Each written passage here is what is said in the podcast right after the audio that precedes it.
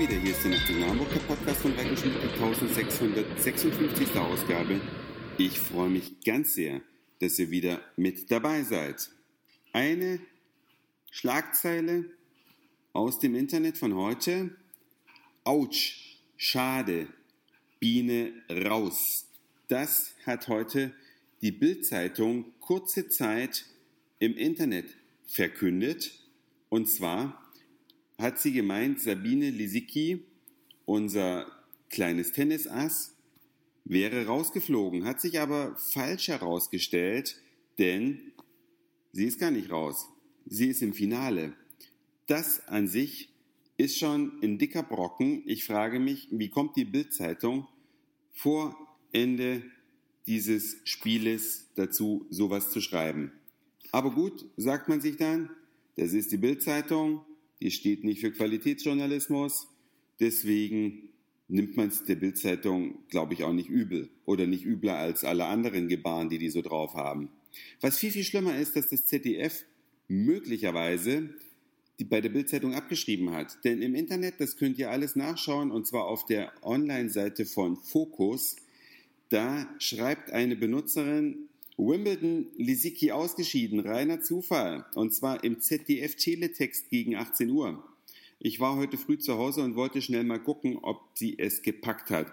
Nice to know. Vielleicht orientiert sich die Teletext-Redaktion des ZDF an der Bildzeitung. Und das ist natürlich eine ganz andere Qualität. Wie kommt das ZDF eigentlich dazu, eine solche Falschmeldung im Teletext zu veröffentlichen? Da liegt es verdammt nahe, dass da vielleicht einfach nur die Seite der Bildzeitung auf dem Internet offen war und die Redakteure sich das abgeschrieben haben. Ist eine reine Vermutung.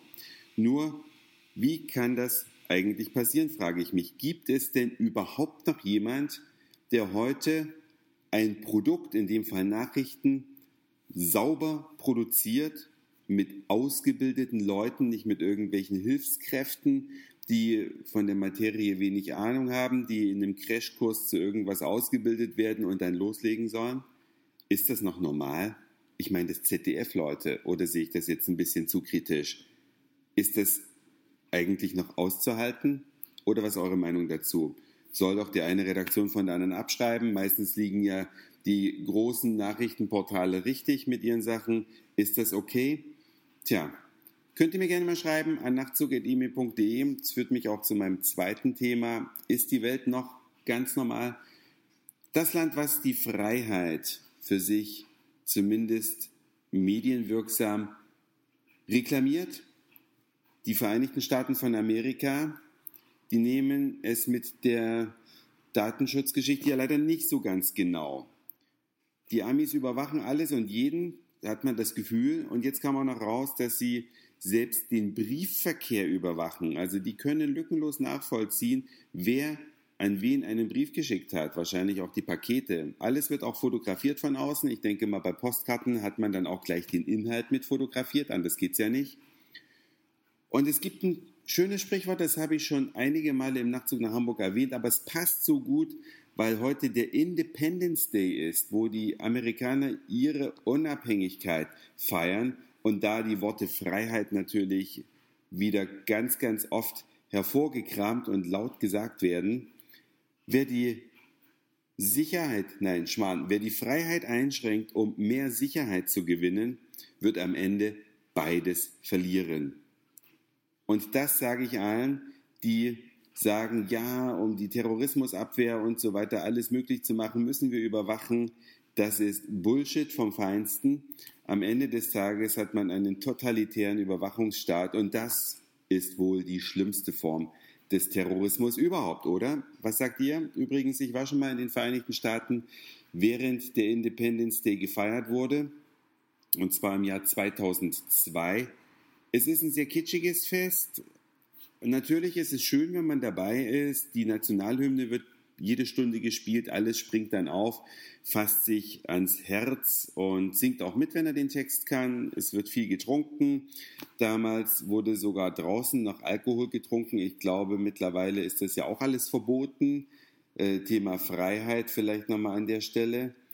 Und ich hatte damals, ich habe den, den Independence Day in, jetzt muss ich überlegen, welches ist der Mormonenstaat Utah, ne, in Salt Lake City gefeiert.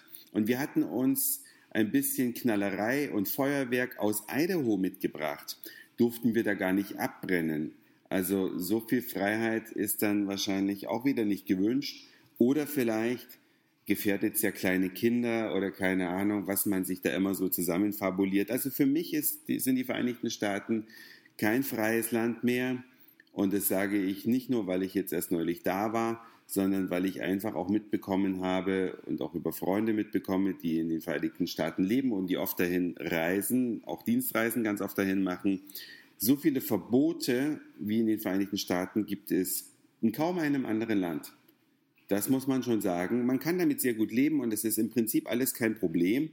Aber zum Problem wird es, wenn die Vereinigten Staaten vielleicht irgendwann mal keine demokratische Regierung mehr haben und dann die Freiheit eingeschränkt ist, eh schon, alle Informationen vorliegen, wer mit wem und wie oft, dann mache ich mir ernsthaft Sorgen. Das war's für heute. Dankeschön fürs Zuhören, für den Speicherplatz auf euren Geräten. Ich sage Moin, Mahlzeit oder guten Abend, je nachdem, wann ihr mich hier gerade gehört habt. Und vielleicht hören wir uns schon morgen wieder.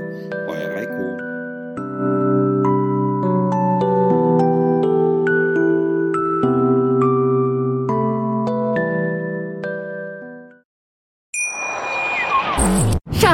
Ich bin neu verliebt. Was?